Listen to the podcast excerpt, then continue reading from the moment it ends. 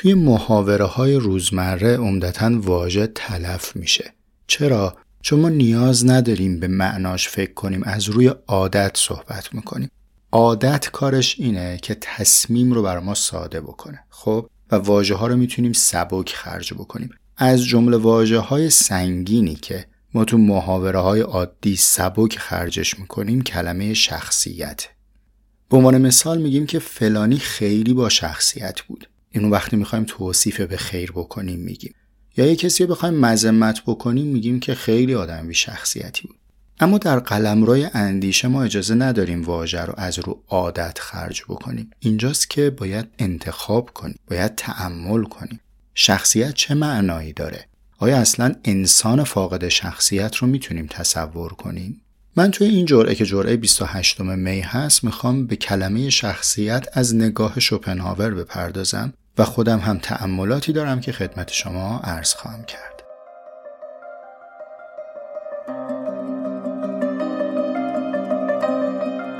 پادکست می جستارک های شفاهی با طعم حکمت زندگی است که جرعه جرعه مهمان من حسام ایپکچی هستید.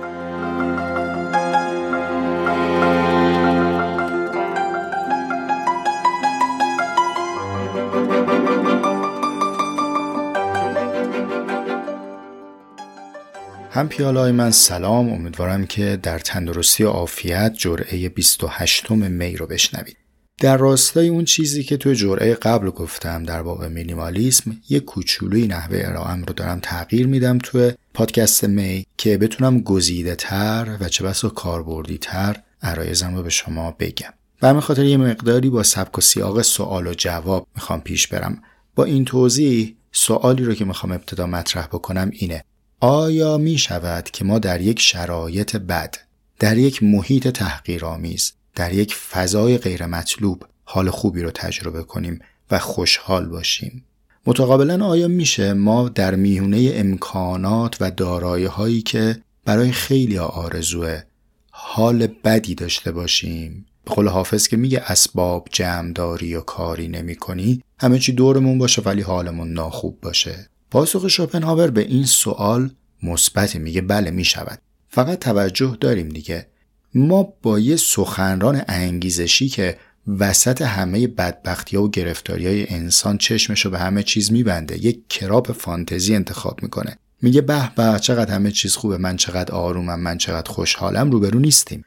اتفاقا ما با فیلسوف سختگیری که معروفه به سیاه بینی و رنج اندیشی روبرویم اگر شوپنهاور داره میگه بله می‌شود در چنین فضایی متضاد محیط زیست باید گوشامون تیز بشه که رو چه حسابی میگه؟ با چه استدلالی میگه؟ شما رو ارجا میدم به صفحه 25 منبع اصلیمون یعنی کتاب در باب حکمت زندگی. توی پاراگراف دوم شوپنهاور کلید معما رو نام می‌بره. میگه ماجرا برمیگرده به شخصیت. اگر انسانی شخصیت متعادل و نرم داشته باشه در شرایط محقرانه خوشحال زندگی می‌کنه. اما اگر کسی متقابلا شخصیت آزمندی داشته باشه حتی وسط همه امکانات حالش بده حسود و آزمند زندگی می‌کنه. با همین مقدم است که شوپنهاور جمله ای رو از سقرات نقل کرد که همون یک جمله شد بهانه جرعه قبل ما. چی بودون گفتیم که سقرات مردم رو در بازار می‌دید که مشغول خرید و فروش و در سر کله هم زدنن و جمله‌ای که به زبان میاره اینه که چه بسیار است آنچه من بدان نیاز ندارم. این جمله سقرات رو در زیل همین مقدمه شخصیت مطرح می‌کنه شوپنهاور. خب حالا که شخصیت چنین کار کرده اساسی داره یعنی می‌تونه ما رو بر امواج محیط سوار بکنه. به جایی که غرق بشیم در امواج موج سواری بکنیم و لذتش رو ببریم. باید پی بگیریم که شوپنهاور به چی میگه شخصیت. پیش از این هم به این منبع ارجا دادم مجدد تکرار می‌کنم. در کتاب جهان همچون اراده و تصور جلد اول دفتر دوم صفحه 143 شوپنهاور میگه من یه وجودی دارم یک وجود و خمیرمایه درونی که وقتی می‌خوام به چیزها معنا بدم در این زمین معنا رو می‌سازم در این زمین معنا رو ادراک می‌کنم. یه چیزیه که من رو من می‌کنه. اگه در مورد انسان صحبت بکنیم بهش میگیم شخصیت. اگر در مورد بجز انسان بخوایم اشاره بکنیم مثلا در مورد یک سنگ بهش میگیم خصوصیت. همین مثال سنگ رو اگر بهش توجه کنیم فرض بکنید عقیق سنگه زبرجد سنگه مرمر سنگه. همه در کلیت سنگ بودن با هم اشتراکی دارن. اما یه چیزی هست که اینها رو از هم تفکیک می‌کنه. همون چیزی که به ما این فرصت رو میده اونها رو با نامهای متمایزی بشناسیم و اشاره بکنیم. این خصیص است. یعنی خصیصه عقیق و زبرجد و مرمر یکی نیست. و این اسباب تمایز میشه. اون چیزی که در مورد سنگ اسمش خصیصه یا خصوصیته در مورد انسان نامش میشه شخصیت. خب پس تا به اینجا یه تعریف از شخصیت به روایت شوپنهاور داریم. حالا من تأملاتی دارم در باب این کلمه که خدمت شما می‌خوام بگم.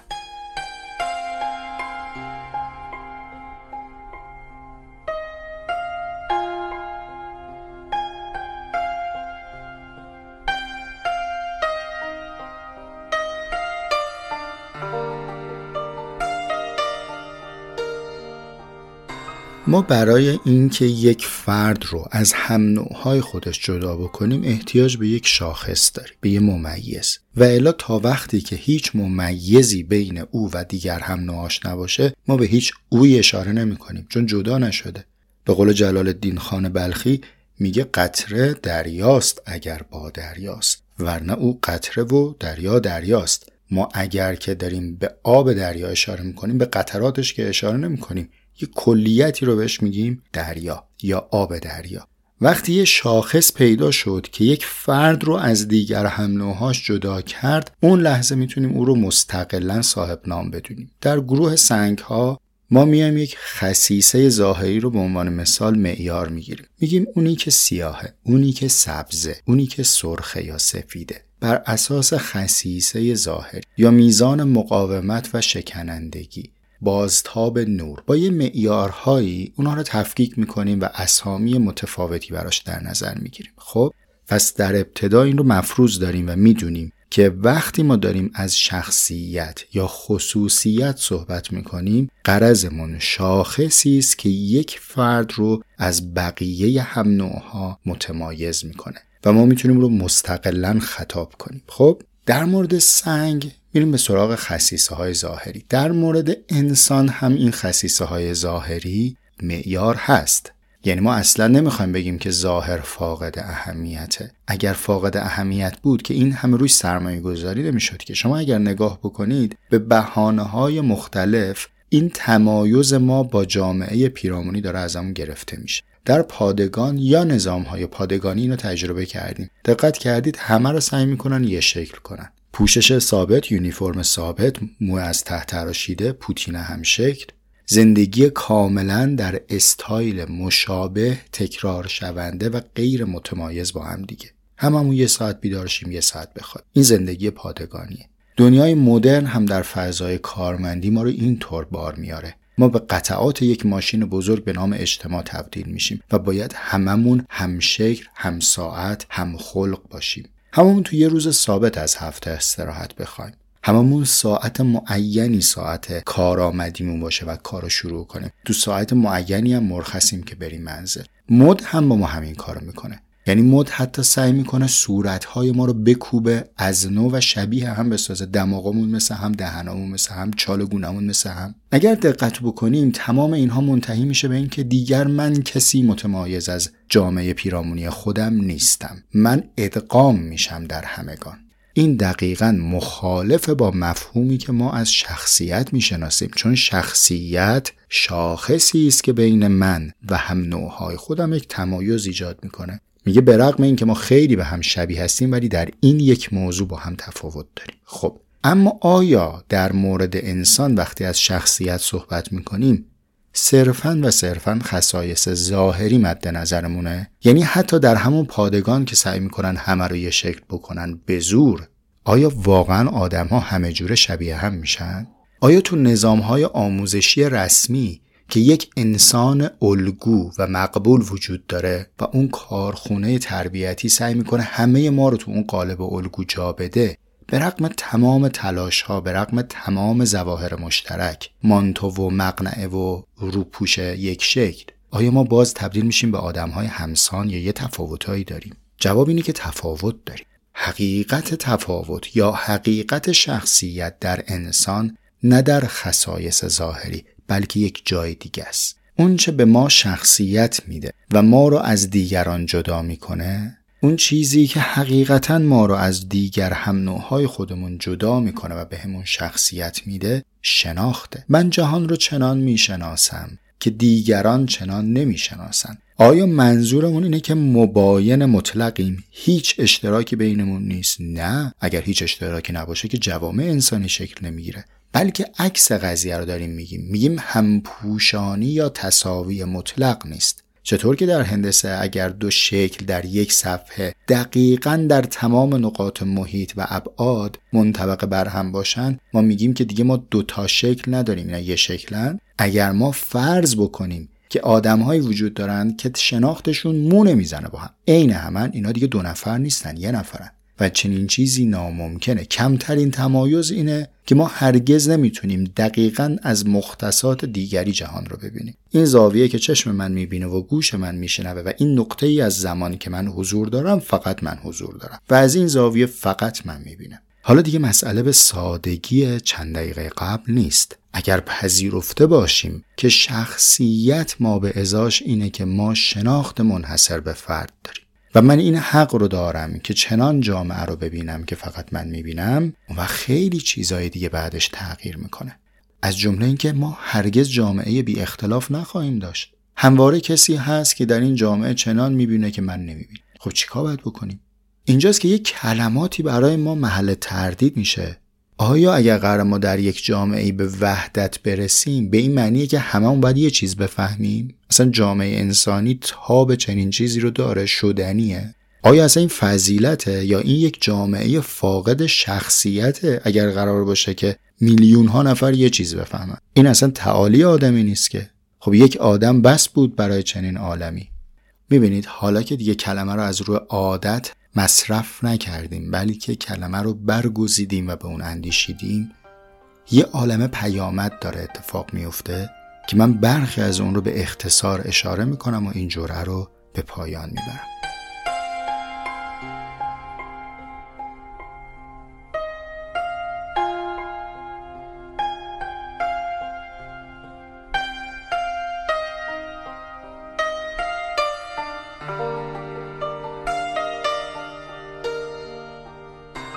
اگر به خاطرتون باشه من تو جرعه قبل عرض کردم. گفتم که ما نیاز داریم که مجهز بشیم به مهارت تردید مهارت شک کردن. و یه اشاره هم عرض کردم که این مهارت شک کردن رو ما در تفکر انتقادی یاد می‌گیریم. الان می‌خوام قدم پیش بذارم و بگم که نه تنها این یک مهارته بلکه یک ضرورت. چرا ضرورته؟ چون با درنگی که ما در کلمه شخصیت داشتیم دریافتیم. که ما داریم در میان انبوهی از آدم ها زندگی می کنیم که اونها هم دارای شخصیتن. شخصیت در این جمله و در این معنایی که من استفاده می کنم فاقد بار ارزشیه. یعنی من مسئلم خوب یا بد نیست در این لحظه. می‌خوام بگم همه یا آدم ها شخصیت دارن. چرا؟ چون جهانی دارند مطابق با فهم خودشون. این جمله خیلی جمله مهمیه و اگر من بارها تکرارش می‌کنم چون ما نیاز داریم بارها به اون بیاندیشیم چون جای یادمون ندادن. ما داریم در میان آدمهایی زندگی می‌کنیم که انسانند همچون من همچون تو. اما مثل من و تو فکر نمی‌کنن. من باید چگونه با اونها روبرو بشم؟ اگر از ابتدا فرض خودم رو بر این بذارم که نه جامعه آرمانی من یک جامعه که همه به یه چیز فکر کنن و هیچ تمایزی بین آدم ها نباشه همواره در مسیر سرکوب دیگران یا شخصیت اونها قدم برمیدارم. همش دنبال این هستم که بکوبم به آدم ها رو از نو بسازم و خوب بسازم و ای وای که خوب یعنی مثل من. من به دنبال تکثیر خودم در این عالمم. این خودخواهان ترین نگاه یک انسان به جهان می‌تونه باشه. اگر قرار باشه ما یک معنا از خودخواهی رو مذمت بکنیم به گمانم به فهم تا امروزم این معناست. یعنی اینکه من حسام فرض بکنم که دیگران باید مثل من جهان رو بفهمن.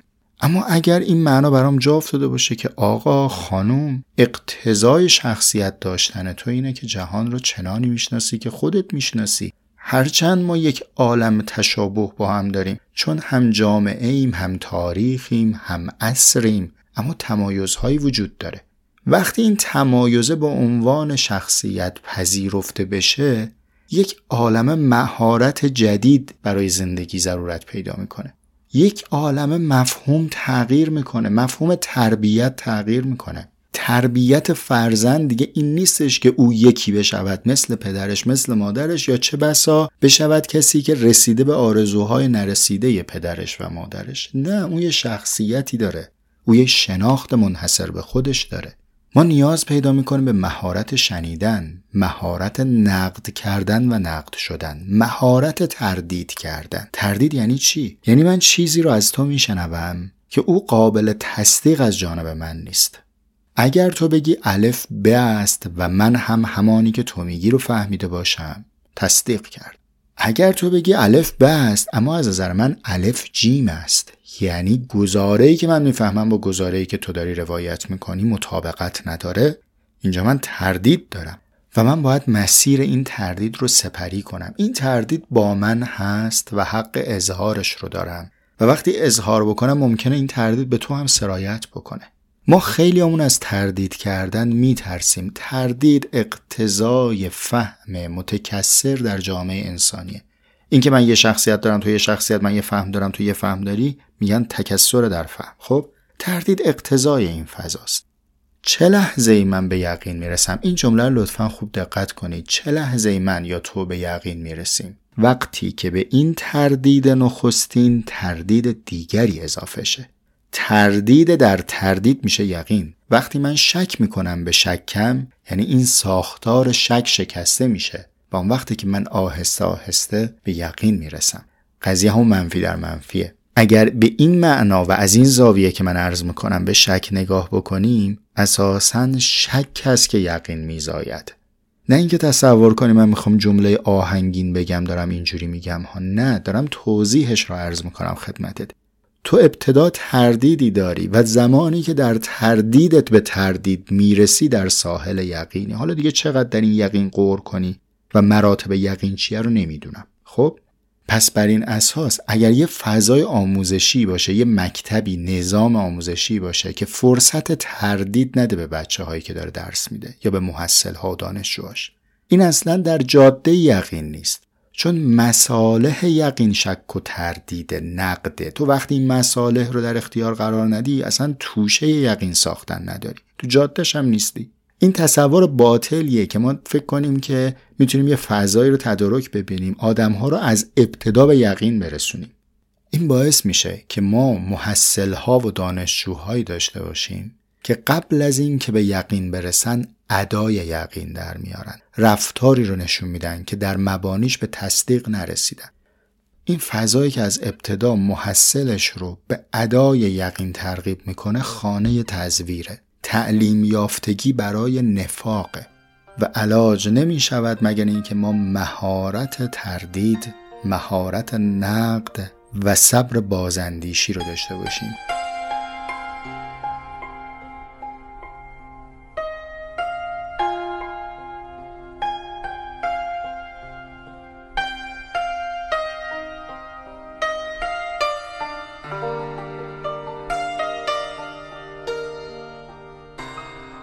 سوال ابتدایی جرعه رو به خاطرتون هست. چی بود سوالمون؟ اینکه شوپنهاور به چی میگه شخصیت؟ برگردیم به کتاب صفحه 25 پاراگراف نهایی. من براتون می‌خونم.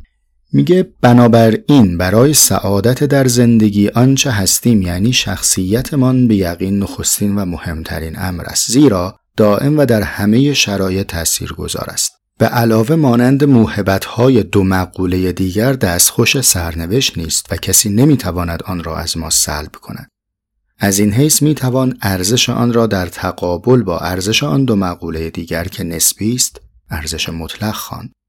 چی شد تا اینجا؟ دیگه الان من فرضم اینه که دوستانی که دارید میشنوید این جرعه رو جرعه های قبل رو شنیدید چون می پیوستگی داره اگر از میونه راه ملحق بشید توشه کافی برای همسفری در اختیارتون نیست ما مفصل سابق بر این صحبت کردیم که شوپنهاور سه سرمایه رو برای رسیدن به سعادت برشمرده آنچه من هستم آنچه من دارم و آنچه می نمایم راجبشون هم به تفصیل صحبت کردیم. حالا اینجا اسم اولی یعنی آنچه هستم رو می‌ذاره شخصیت. نه تنها این نامگذاری رو می‌کنه یعنی شخصیت رو منحصر به اولی می‌دونه بلکه میگه اون دوتای بعدی در قیاس با این شخصیت ارزش نسبی دارن. اون چیزی که مطلقا ارزش داره آنچه هستیمه. چرا چنین چیزی رو میگه؟ میگه برای اینکه غیر قابل سلبه. ممکنه یک روزی آنچه داری رو از دست بدی. ممکنه آنچه مینمایی به جهت تعرضی که به آبروی تو میشه یا شهرت تو میشه از دست در بیاد. ولی آنچه هستم حقیقت تو و ذات توست. این خیشتن توست. کسی نمی‌تونه اینو از تو سلب کنه. مثال بزنم خدمتتون. شما فرض بکنید به حسام به من یک ارث کلانی رسیده ولی من خبر ندارم. همچنان دارم به زندگی فقیرانه خودم ادامه میدم. ثروتی که من دارم اما نمی‌دونم آیا واقعا منو سعادتمند می‌کنه؟ معکوسش رو بگم خدمت شما. فرض بفرمایید که کسی اهل و عیال و فرزند و همسر و اینها داره به خاطر کهولت مبتلا شده به آلزایمر. ادراک فرد دستخوش تغییر شده. آنچه دارد رو نمی‌داند یا آنچه داشته رو از دست رفته میپنداره. شما دیدید اینها واقعا قصه می‌خورن. اینها واقعا درد می‌کشن. واقعا احساس بیکسی یا تعلق می‌کنن اینجا دیگه موضوعی نیست که در واقعیتی که تو بهش میگی واقعیت چه اتفاقی میفته مسئله اینه که در آنچه او به عنوان واقعیت ادراک می‌کنه داره چه تحقق پیدا می‌کنه. پس حتی آنچه من دارم و آنچه می نمایم هم اعتباری اگر داره بر اساس آنچه من میفهممه آنچه من هستمه. حالا ارجاع نهایی بدم به کتاب جهان همچون اراده و تصور. همین ابتدای ابتدا یعنی کتاب جهان همچون اراده و تصور با این کلمات که الان براتون می‌خونم آغاز میشه. گوش بکنید. چنین میگه شوپنهاور جهان تصور من است. در رجوع به هر موجود زنده و شناسنده این حقیقتی است معتبر. گرچه تنها آدمی قادر است تا آن را به آگاهی متفکرانه انتظایی درآورد. اگر حقیقتا چنین کند بصیرت فلسفی بر او طالع گشت. آنگاه بر او آشکار و مسلم خواهد شد که نه خورشید و زمین بلکه تنها چشمی را می‌شناسد که خورشید را می‌بیند و دستی که زمین را لمس می‌کند. جهان پیرامون وی تنها به عنوان تصور آنجاست. به دیگر سخن تنها با رجوع به چیزی دیگر یعنی آنچه تصور را می‌سازد و آن خیشتن اوست. وقتی داره از جهان همچون اراده و تصور صحبت رو شروع می‌کنه میگه این تصور رو خیشتن تو و شخصیت توست که می‌سازه. این آغازین کلمات کتاب جهان همچون اراده و تصوره. و از این جهت ارز کردم که ببینید چقدر شخصیت جایگاه اساسی و مهمی داره در فلسفه شوپنهاور. خب حالا جرعه رو با یک سوال هم به پایان می‌برم و جواب این سوال رو درش تعمل کنیم تا بعد. آیا شخصیت با این همه اهمیتی که داره قابل تغییره؟ شوپنهاور تو آخرین سطرهای صفحه 25 اینطور میگه. نتیجه اینکه بسیار کمتر از آنچه میپندارند می‌توان از بیرون حریف کسی شد. یعنی تغییر شخصیت از بیرون کمتر اتفاق میافته. یه اما میاره که امان از این اما. میگه اما زمان که قادر مطلق است در اینجا هم قانون خود را اجرا می کند و به تدریج بر امتیازات فکری و بدنی چیره می شود. حالا اینکه زمان چیه که ازش چنین قدرت نمایی برمیاد که شوپنهاور بهش میگه قادر مطلق مشق من و شما باشه که در او تحمل کنیم تا جرعه بعد